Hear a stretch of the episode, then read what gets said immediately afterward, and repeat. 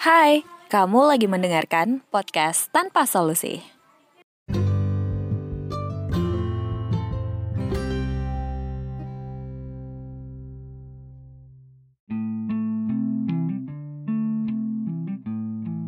Episode ini adalah bagian dari tantangan tiga puluh hari bersuara dua ribu dua puluh dua yang diselenggarakan komunitas The Podcaster Indonesia.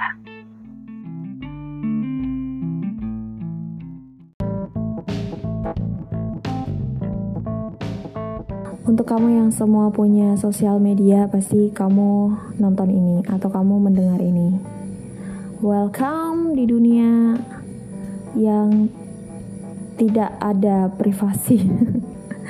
Setuju gak sih kalau sekarang privasi itu mahal? Makanya Siscakohl dan Jazz No Limit itu wow, tiga bulan men, tiga bulan, tiga bulan disimpan tanggal pernikahannya, foto pernikahannya, uh, story pernikahannya, tidak pernah ada yang tahu, tidak pernah ada yang muncul. Dan um, pernikahannya di gereja itu cantik banyak sekali, bunga-bunganya, gaunnya juga elegan, gak ada uh, yang gimana terbuka atau bagaimana. Saya suka sekali dia Siscakohl, dan kayak dulu kok malah cerita itu sih ya, singkat aja ya. Dulu sebenarnya saya nggak terlalu tertarik, tapi pas uh, cari-cari tahu ternyata cara mereka ngobrol terus ih lucu, terus kayak cara mereka menghandle hubungan mereka tidak seperti dengan pasangan-pasangan lainnya yang terlalu terbuka. Aku suka. Terus untuk um, kamu yang punya Facebook, di tahun dua ribu sembilan kita sama. Dulu waktu pertama punya Facebook, kita menambahkan pertemanan itu dengan cara email, uh, tambahkan pakai emailnya. Jadi cari emailnya, terus bisa muncul namanya, bisa juga nama, tapi uh, lebih umum tuh pakai dulu ya. Dulu tuh lebih umum pakai email.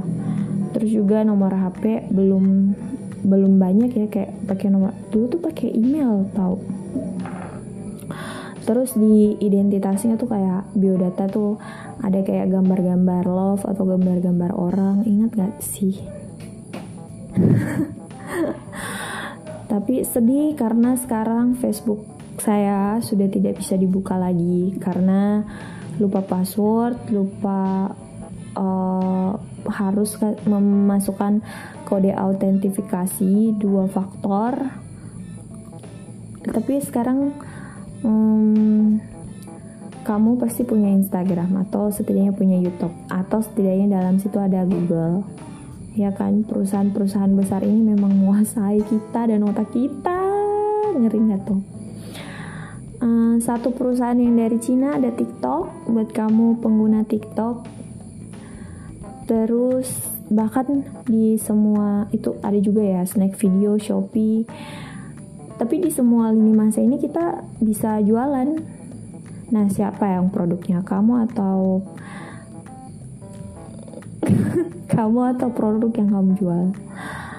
Bayangkan, semua sosial media ini gratis loh, nggak ada yang berbayar.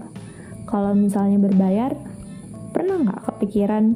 Pernah nggak kepikiran kalau sosial media ini berbayar, kamu masih mau pakai atau tidak? Aku yakin pasti tidak ya. Dan semua video-video yang kreatif itu sepertinya tidak akan muncul.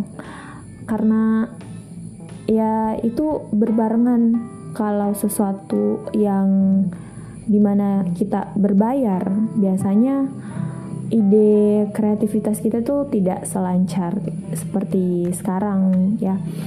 Tapi ketika manakala itu gratis dan kita bisa membuat, tidak ada kayak tuntutan apa segala macam, kita bisa membuat itu sebebasnya, sekeinginan kita. Enak kan? Cuman sayangnya adalah um, di satu sisi ini menimbulkan rasa kesenangan dan rasa candu, dimana kita ingin terus-menerus pakai, dan itu kan tidak ada hentinya ya, kayak loading terus di situ dibawa-bawa, ada ada ada ada ada pokoknya ada terus, dan semua itu kayak berita yang masuk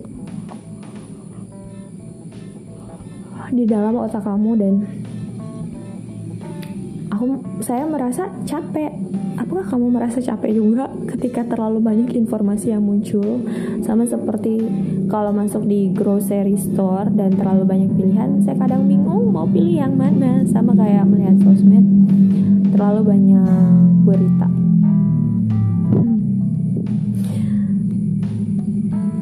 um, Cuman ini sih, di satu sisi yang menurutku perlu diperhatikan itu karena anak-anak yang masih ya masih sepuluh tahun, sebelas, dua belas, tiga belas, empat belas, lima belas, enam belas, tujuh belas. Sayang kan, karena mereka masih susah untuk uh, mengatur pola hidupnya sendiri, alur sirkadia kehidupannya dia. Itu pagi kalau disia-siakan dengan hanya nonton nonton game atau apa, main game atau cuma untuk main sosial media kan kasihan gitu. Artinya dalam life skills kehidupannya dia, dia tidak menguasai hal-hal kayak menguasai untuk uh, hidup mandiri, untuk bisa punya pemikiran sendiri, berpikir kritis, mempunyai konsep tentang kehidupan. Waduh, berat.